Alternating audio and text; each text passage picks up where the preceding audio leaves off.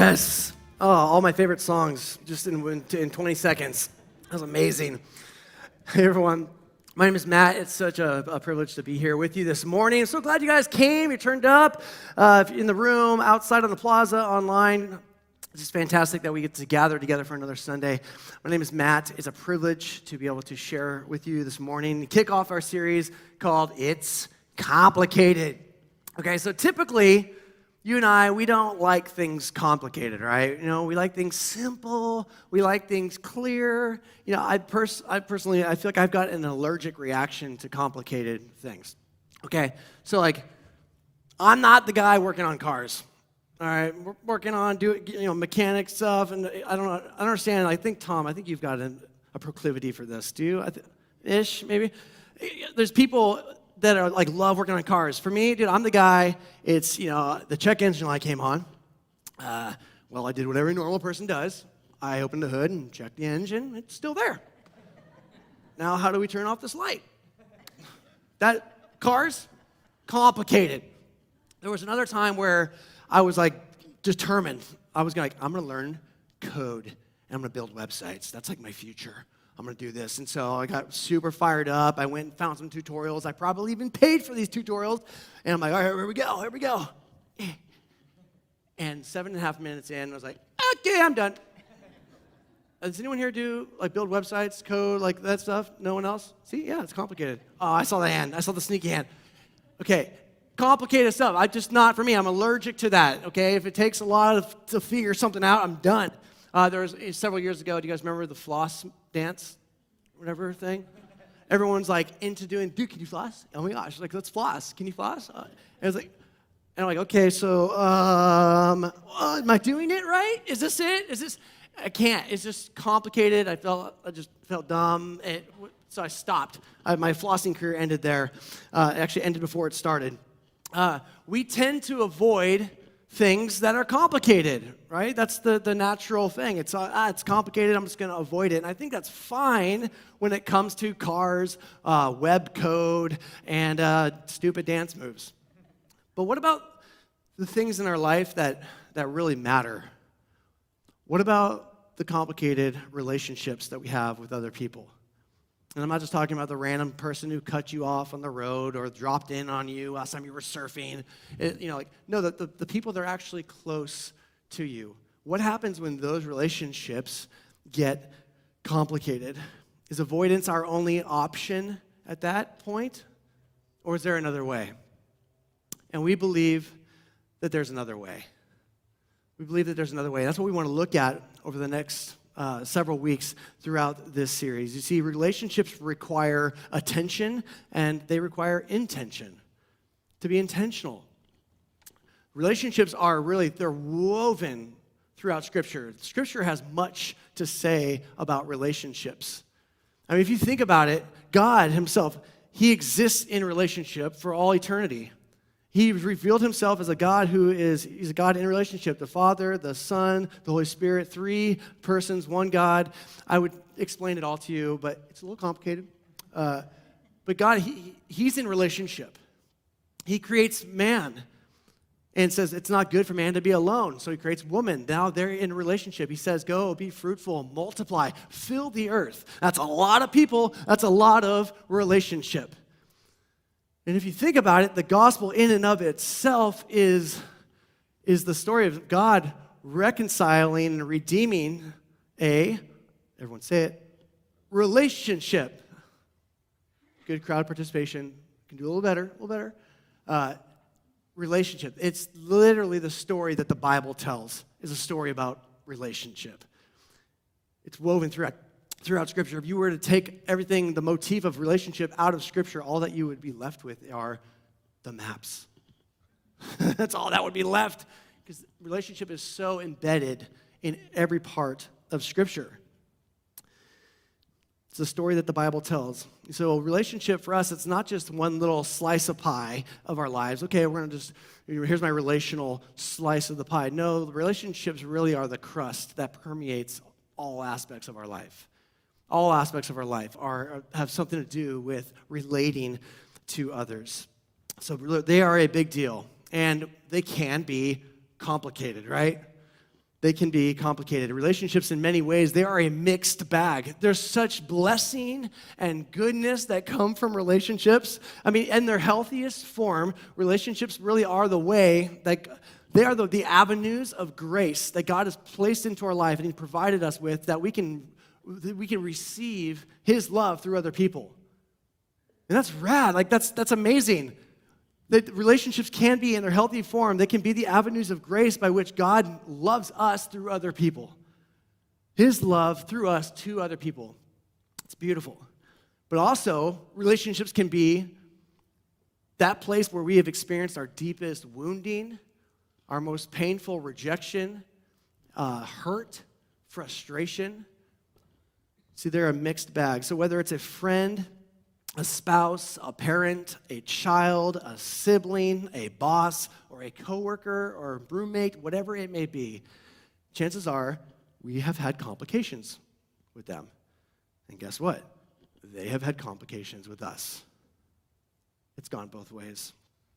Especially over the last couple of years, you just think about the t- how the temperature has risen in our relationships. There's just been a lot that we've gone through, a lot of trauma that we've gone through, and that has a way of turning up the temperature on relationships and, and really bringing about a lot of pain and drama and revealing a lot of things. There's been a lot that we've been through.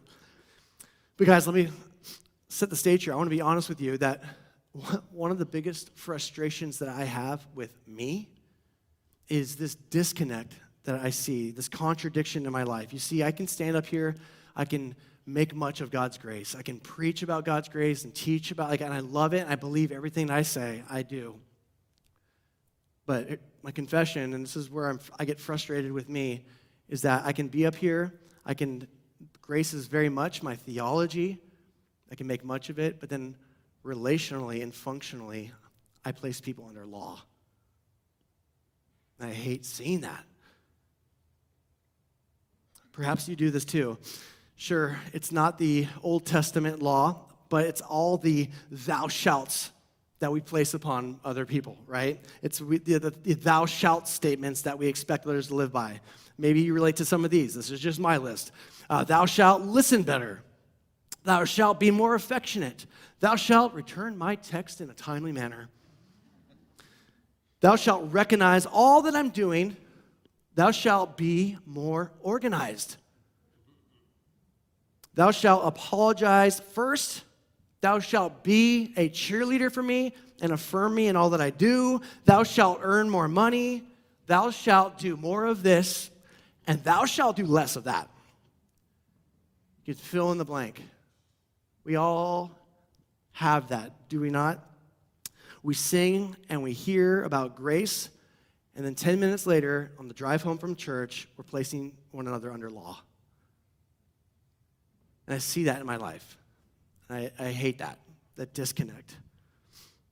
Again, it's not the Old Testament, like 613 laws of the Old Testament, like, thou shalt not eat pork or shellfish or whatever it may be. It's not the 613 Old Testament laws, but it's the expectations that we have, the unspoken rules that we live by supposedly, and we expect everyone else to live by. Whether it's our spouse, whether it's our friends, or whether it's our kids, we just have these, these expectations and we place them on their, their shoulders.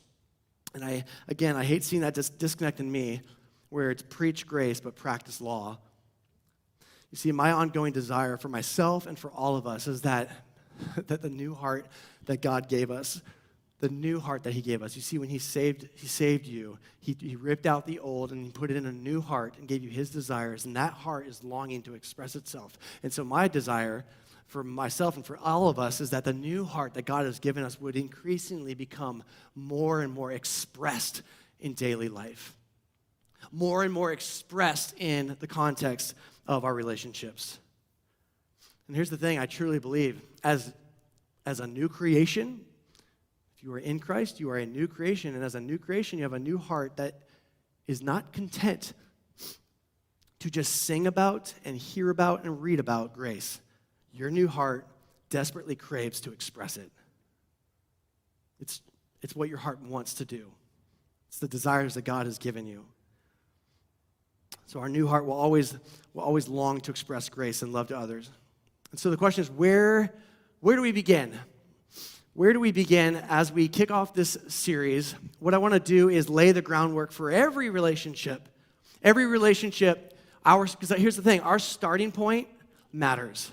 Have you ever done that thing where you've been like buttoning your shirt and uh, you start, you know, button, button, button, button, and then at the end of it, it's all weird and messed up. You've got two buttons and no holes. Have you ever done that? You know, it's because chances are you started with the wrong button or the wrong hole. Okay, I do that kind of often. I know you're thinking, okay, Matt can't floss dance. He can't button up a shirt. Uh, what can this guy do? You know, and I'm here to say, I can do stuff. I can do stuff, okay? Trust me. But just like when you're buttoning up that shirt, that first button, it matters and it sets up the rest for success. That's why I wear these little Henleys. There's three buttons. Safe. The starting point for our relationships matter. And so, what I want to look at today is that starting point for every relationship. But I want to look at the one relationship that sets up the rest.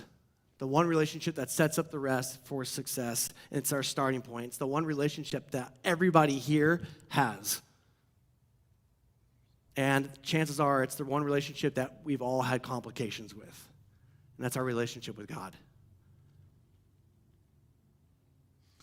See, before we jump into all of the horizontal relationships, before we look at all the, you know, the different things that we're going to be looking at over the course of this series, it's really important that we start with the vertical. It's really important that we start with the vertical because the vertical will, in many ways, dictate and, and drive the horizontal. You see, the first and most important button on our relational button up shirt is it's our starting point, it's our relationship with God. And for many, it's a very complicated relationship.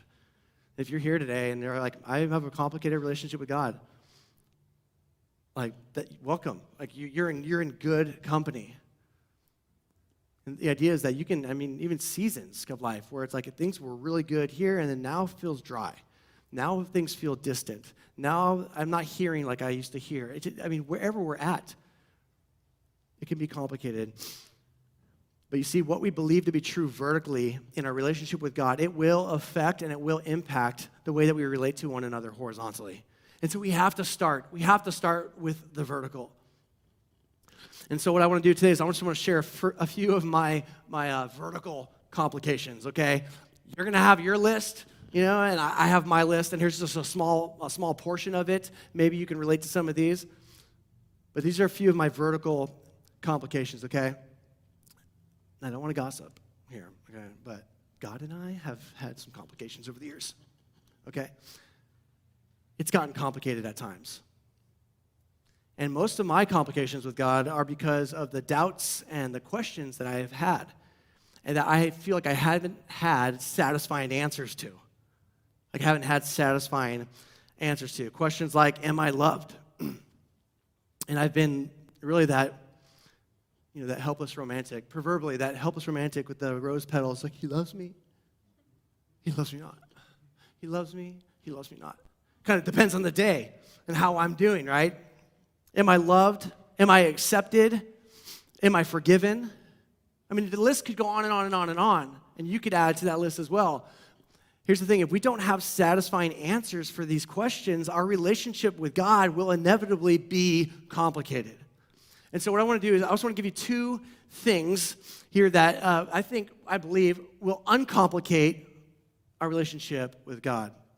Two things to uncomplicate our relationship with God. The first thing is a new perspective. You see, as long as so we need a new perspective. And as long as our, our relationship with God is based on our performance, whether it's good or whether it's bad, if it's based on our performance with God, it will always be complicated. Because that is not the firm foundation that we just sung about, our performance for God.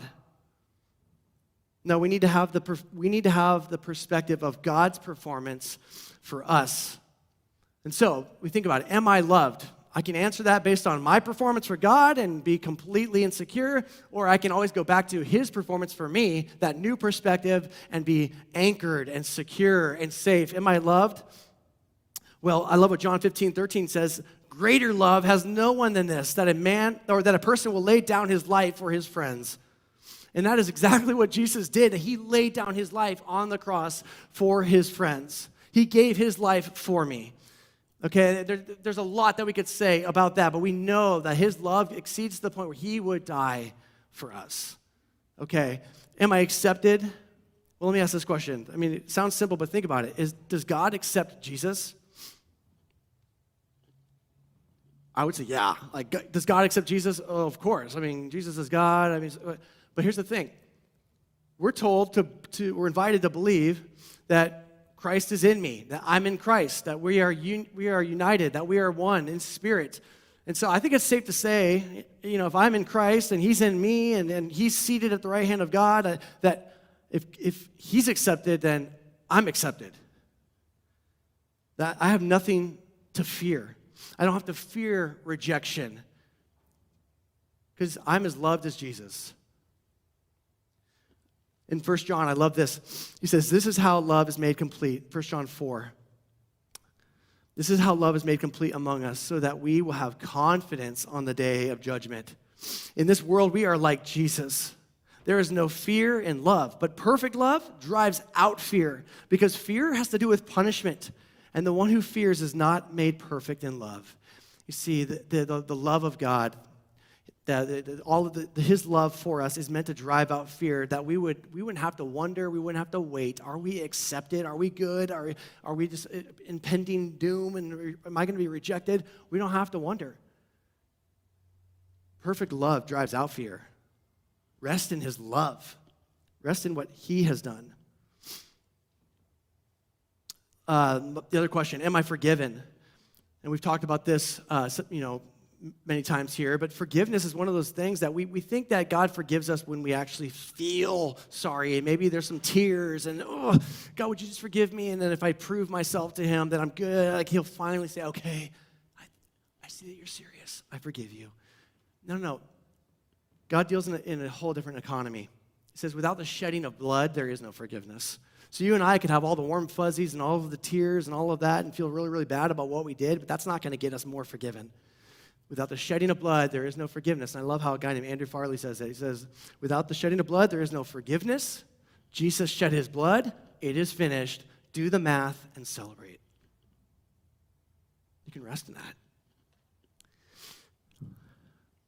So we're not meant to base the, the security of our relationship with God on our performance for Him and what we're doing for Him, but on His performance for us. And again, our relationship gets complicated when we look to what we're doing versus basking in what He has done. So we need a new perspective. That's one thing that will help us uncomplicate our relationship with God. The second thing that we need to uncomplicate our relationship with God is that we desperately need the Holy Spirit's convincing. We need the Holy Spirit's convincing. We need the Spirit to convince us of, of God's love and who we are. That's the role of the Spirit. You see, we can know things, we can hear things. You can hear Ryan, myself, anyone up here talking about grace and talking about God loves you. That's great. You can know it in your head. I would call that lowercase knowing. Like I've heard it. I can I know that that little factoid. But then there's a capital K knowing. And that capital K knowing happens when the Spirit of God, He convinces you in your heart that you are loved. And it's a moment where you say, Oh, oh, oh, now I see. Now I, now I see. It's a different, it's a different knowing. We need the Spirit to do that.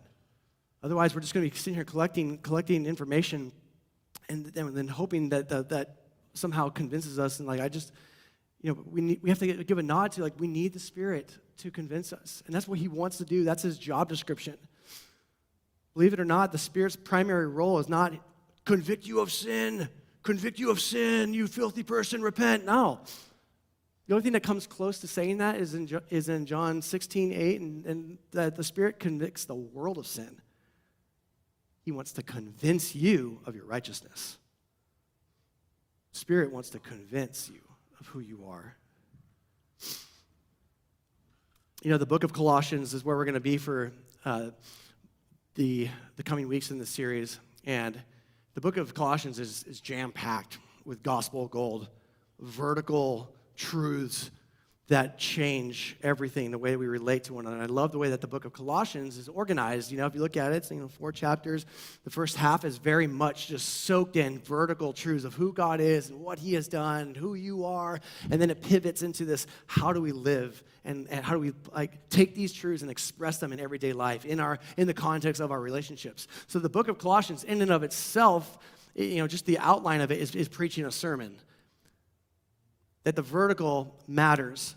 And so, what are some of the truths? I want to just kind of do a little survey, a little flyover of Colossians, and ask the question what are the truths that you and I need to be convinced of? What are the, the, vertical truths that we need to be convinced of by the Spirit? So, if you have your Bibles, you can look with me or look up at the screen. Colossians 1, verses 12 through 14. Let's start there. Kind of comes in mid sentence and says, And giving joyful thanks to the Father who has qualified you to share in the inheritance of his holy people in the kingdom of light. For he has rescued us from the dominion of darkness. He's brought us into the kingdom of the Son he loves, in whom we have redemption, the forgiveness of sins. I mean, that is like a, there's so much in there, so much that we could spend so much time talking about. You've been qualified, that you've been rescued, that you have been brought in. You have redemption for the forgiveness of sins. Notice that all this stuff is past tense, it has, has taken place. You see, the good news of the gospel is not the good news of what will be if only you get your act together. The gospel is the good news of what is, what is now, because of what Christ has done. There's a big, big difference there. Verse 22, it says, Yet now he has reconciled you to himself through the death of Christ in his physical body. As a result, he has brought you into his own presence, and you are holy and blameless as you stand before him without a single fault. That's true whether you feel it or not. We live by faith, not by feel. Look at this. We're, we can have faith in this that he's reconciled us to himself. We've been brought in to his presence, that we are close to him. We're not working our way, inching our way closer and closer to God. We've been brought into his presence. We're holy, we're blameless, and we stand before him without a single fault. I love in uh, 127, it says that Christ is in you. Mystery has been revealed. It's Christ in you, the hope of glory. In chapter 2, Verse 9 says, For in him all the fullness of deity dwells in bodily form, and in him you have been made complete. Man, much of my life has just been felt, I've just been living with a sense of incompleteness, unfinished and incomplete. This changes everything. And when the Spirit of God convinces you of this, that changes our relationship vertically and it will bleed out um, horizontally. Finally, in uh, chapter 3, in verse uh, 3 1, it says that we've been raised with Christ. And verse 3, we for you have died, and your life is hidden with Christ in God. You've died. The old is gone, the new has come. And friends, these are not just these are not just cute little verses to put on coffee mugs. These are life changing, life giving truths that will set you free and they will bring your relationship with God out from complicated and into liberating clarity. So, we, and to uncomplicate our relationship with God, we need a, pers- a new perspective. We need to see things through the lens of what God has done for us, not what we need to do for Him. And we gauge and measure that our relationship based on, on his performance, not ours. And secondly, we need the Spirit to convince us. We need his convincing uh, that we are holy, that we are blameless. Nothing in this created world, nothing in, in the natural realm will tell you that. There's nothing here that will tell you that you're holy and blameless and you're complete. Everything around us is telling you the opposite. And the spirit of this world is telling you the opposite. And so it, it literally is it, is, it requires the Spirit to, to convince us of these things so that we might live according to this reality. So we need that new perspective. We need the Spirit to convince us. And so maybe you're thinking, okay, this is great. I mean, I, man, I really like that. And the coffee mugs, I have those at home. They're, they're great too. Uh, this is fantastic. But I, how does this actually change things? How does this help me? How does this actually, like in the trenches, on the ground, in the trenches of my relationships, how does this actually help? And I want to say that, that has been my question for most of my life. How does the gospel actually change things? How does that, how does that happen? And what I want to do is I want to land the plane here, but just sharing two things that I've, I've learned, and friends, I am still learning. I am still learning. But there's these two, these two different things to help, how does to connect the dots, to connect the dots, this vertical reality with, with the horizontal living. And the first thing is that the vertical, we, it fuels, it fuels the horizontal. You see, as the vertical relationship with God becomes settled, as it becomes settled, a settled matter, I mean, think about the horizontal relationships Think about what that they start to look like when we live from that reality. You see, it's one thing, it's one thing for, for us to, to come to the place where we can believe our identity. Where I can believe, I can believe my identity, I believe in my righteousness, and I'm holy. It's a whole other thing to believe that about the other person who just hurt you, who just wounded you. It's a whole other thing to believe that about the other person but what happens when we, we are anchored in our vertical identity, we can believe it and believe our identity, and we can believe it about the other person. And so it's not just about that person as the enemy, there's something else happening there. There's something else, and we're going to get to that in a second.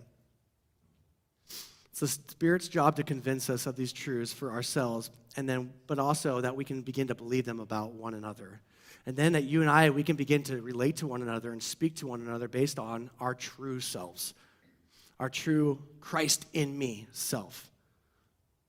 That changes the way we relate to one another. So you might be thinking I don't know, what I'd be thinking is, okay, so that's it? I just believe these things, and then all of a sudden my relationships are just like really awesome. Um, okay, well, I do believe those things, and I'm still struggling. I'm still struggling what's the problem? Why do I still struggle? And I think a huge thing that we need to learn to do is recognize the opposition here. Recognize the opposition. And I know we're all familiar with, okay, the, the enemy, the devil, okay? Uh, but put, putting the devil aside for a moment, there's two other, I think, opponents that we, we, need to talk, we need to know about. And maybe we've heard about, but we don't really talk a lot about. And that's the first one is the flesh. In Galatians 5, check this out. Paul writes this But I say, walk by the Spirit, and you will not carry out the desire of the flesh. For the desire of the flesh is against the Spirit, and the Spirit against the flesh. For these are in opposition to one another in order to keep you from doing whatever you want. Okay, so there's something going on. There's an internal battle, there's an internal struggle going on between flesh and spirit to keep you from doing what it is that you want. And if we've been given a new heart, you know, I believe that God has given us a heart that wants to do what He what, he, what He's designed us for. He wants us to walk by the Spirit. But there's this internal battle, okay? Well, what is the flesh? I'd say, simply put, the flesh is a strategy. The flesh is a way. It's something that, that I've become accustomed to, uh, to do in order to meet my needs. You know, it, the flesh is all the habits, the attitudes, uh, the, the, the, patterns, all of the unrenewed mindsets that I've, I've, I've leveraged and I've used in order to meet my needs apart from Christ. You see, we came into this world as cute little babies, and we learned pretty quickly how to get our needs met. Long before we ever heard about Jesus and what he's done for us, we learned to survive in this world. And we developed habits and patterns and mindsets to get our needs met. And here's the thing when God saves us, when he rips out the old heart and he puts in a new heart and you are saved, it's not like, uh, like the men in black, like just memory wipe on everything. No, we still take into our brand new life, we take into it, we import into it all of our our habits, our patterns of relating, the way that we, we've learned to get our needs met. And guess what? That's okay. That's what, the, what Scripture talks about of us being transformed by the renewing of our mind. And so those things are not a, a, an indicator that you are not new. That's the, the flesh. It's like the, when you get a brand new phone, okay, like a brand new iPhone, you open up that box and it's like so like therapeutic to open up a, a new iPhone, right? You're like, oh, this is amazing. And then you open up, you turn on the phone, and this is great, and it fires up, and then all of a sudden it says, like, uh, software update you need. I need a software update? Are you kidding me? I just paid like an arm and a leg for this phone, and now I have, it's brand new, but I need to do a software update? The thing is, it's, it's brand new hardware, but it, the, software is, is in need of updating. Doesn't make, the, doesn't make the phone any less new at the core. See, you and I, we, we live our lives getting those software updates. When those vertical truths begin to sink in, when the Spirit begins to convince us of those, those things, we're being updated. Our mind is being renewed. It's not making us newer, it's not making us more acceptable to God. It's the renewing of the mind. You see, we're saved, we're made new at the core. We still need our minds, our minds are going to be, for the rest of our lives, our minds are going to be renewed. But here's the thing we, have to, we, we know we have the flesh, but the flesh is not who we are. The flesh is not who we are. This is why it's so important for our, us to know our identity. You see, my flesh, my particular uh, flavor of the flesh, my versions. Like, I love control and I love to manage the way that people think of me. And so, as soon as I feel those things getting threatened, all of a sudden it's like, DEFCON 5, it's like respond, react. How do, I, how do I manage this person's perception of me over here? How do I keep control of these things over here? Because I need these things to be in control. I need these people to think these things about me because that is what gives me a sense of, of safety, of meaning, of significance. You see, it's the flesh at play. But here's the thing, and we need to know who we are. We need to know that in that moment when we are experiencing this threatening thing, like I can say, I can stop and be like, okay, there's something in me that wants to react, that wants to keep control, that wants to manage this over here, wants to do all of these things, but that's not who I am. You are not the sum total of the thought that enters your head. You're a child of God. Okay, so we need to be able to call out what's happening, what's going on. The flesh masquerades as the old man, but the old is gone, okay? I can call it out. That's, that is not me. I can get at any moment in time, I can choose to walk by the Spirit. I can say, that's not me. I, I don't, that's not who I am. I don't, I'm not going to choose that. I'm going to, I'm going to walk by the Spirit. That's the first opponent. Opponent number two is the power of sin. So God, so Jesus dealt with our sins as a verb. He dealt with our sins, the, our, the, our crimes against him, the, our wrongdoings. He dealt with those on the cross. Those are gone forever, forever finished. It's gone separate as far as the east is from the west. He remembers them no more. They're, they're gone. But there's still the power of capital S sin, the noun. You could think of him as Mr. Sin. There's still the power of sin that is a defeated foe, but still lurks and runs amuck in our life. But we have to know that you are not sin. In the same way, you have the flesh, but you're not the flesh. You, the power of sin is in you, but it's not you. You think about a, a splinter. You're like, you get a splinter, and you're like, God, it's in me. It stings. It's in you, but it's not you. Or a parasite. It's in you, but it is not, it is not you. So in those moments where the power of sin will leverage something like that, you know, the, understanding what the flesh craves and all of that stuff. We have to know I am not, I am not sin. I am not the flesh. I'm a child of God. I am, uh, I am in the Spirit. The Spirit is where I am located. I am one with God. I am in Christ and He is in me. There's union. And so we do have a choice, friends we do have a choice. We can walk by the Spirit and bear His fruit, or we can walk by the flesh and be miserable. The choice is ours. And that really is the choice that we are making daily in the trenches of life. We're making that choice. Where am I going to walk and how am I going to talk? I remember like the first job that I had out of high school was uh, working for a golf bag company. Correction, a women's golf bag company. Don't be jealous. And I remember there was a, you know, I was doing like stuff in the warehouse, shipping, receiving, and then I remember this one time they needed someone to help answer phones. And I was like, hey, I'll answer phones. I can do that. I'm a nice guy, you know. So, so they put Matt on the phones, and um, ten minutes later said, Matt, you're not on the phones anymore. like, what's going on? Like, we're getting some complaints about your California lingo. Like, dude, what the heck, bro? What are you talking about? That's so weird apparently my, my California lingo wasn't good for business. Uh, but here's the thing it's where I live. It's, and, where, and where I live, it informs how I talk. Friends, you and I, we've been transferred into the Spirit. He is our location. He is our location. And it's because He is where we're located. Let's walk like it. Let's talk like it. That's the most natural thing for us now. You see, our vertical, our location fuels our horizontal living. Ephesians 4 1, Paul wrote this. He says, Walk in a manner worthy of the calling that you've re- received. Walk in a manner worthy of the calling you've received. And so we need to know the opponents, the flesh, the power of sin, and there's a lot that we could say about that, but we need to know that those are, those are functioning. Again, we don't wage war against flesh and blood, flesh in terms of like bodies and people and stuff, but against the unseen. There's things that work, on the unseen. So we need to identify those things and, and to know and be anchored in our identity that we're, again, a child of God, united and fused to Jesus. And it's His life in us that fuels our, our living. And friends, if you think about Christ is in us for a reason.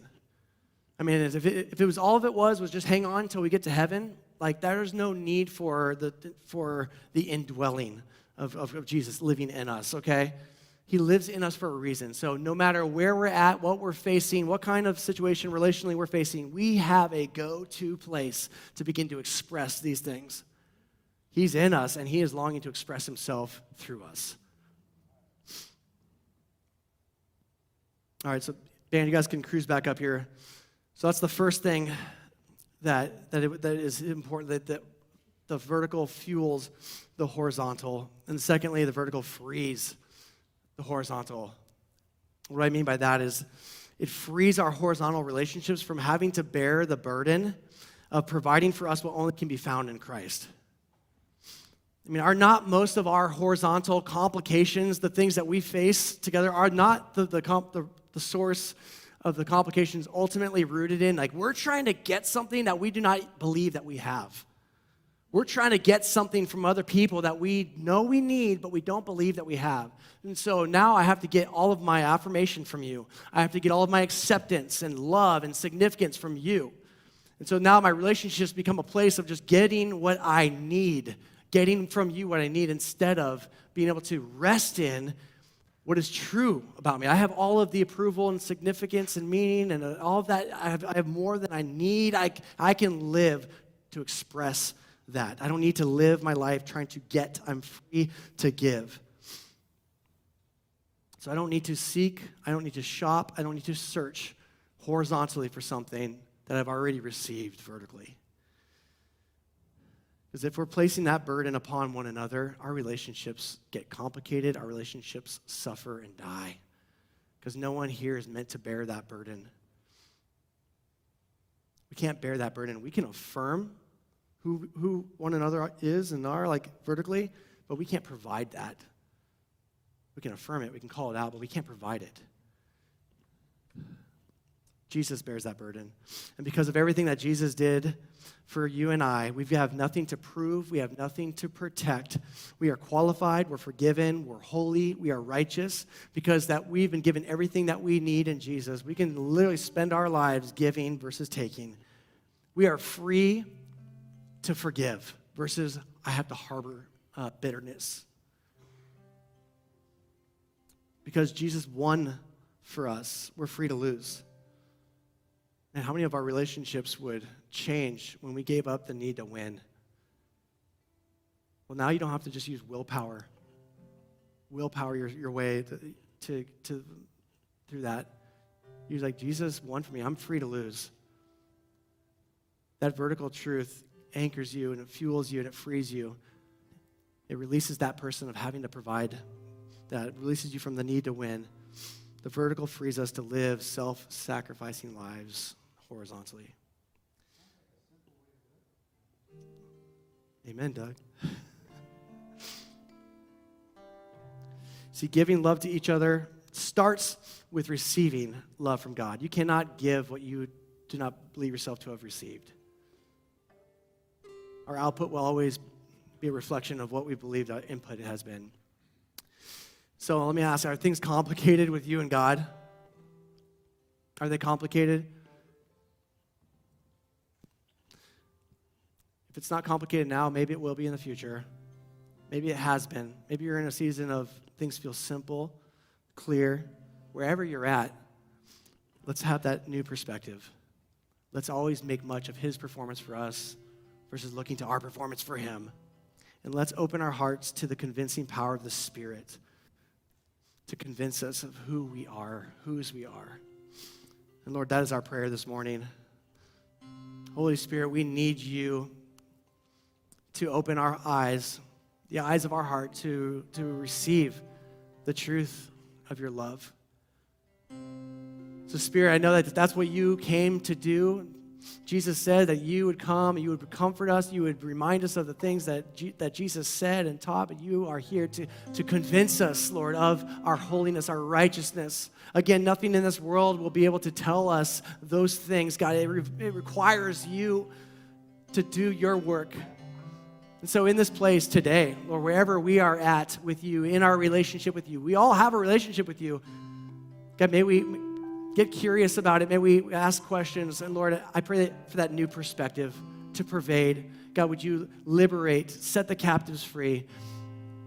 God, remove the, the, the, chains and the bondage of, of legalism and, and religion, everything that has told us of what we need to do for you. May we be set free by hearing of your action, your activity, your accomplishment for us. God, we just thank you for this amazing, amazing news. And we look to you, God, to bring that reality, bring that out, and that where it can be expressed in our lives. We love you.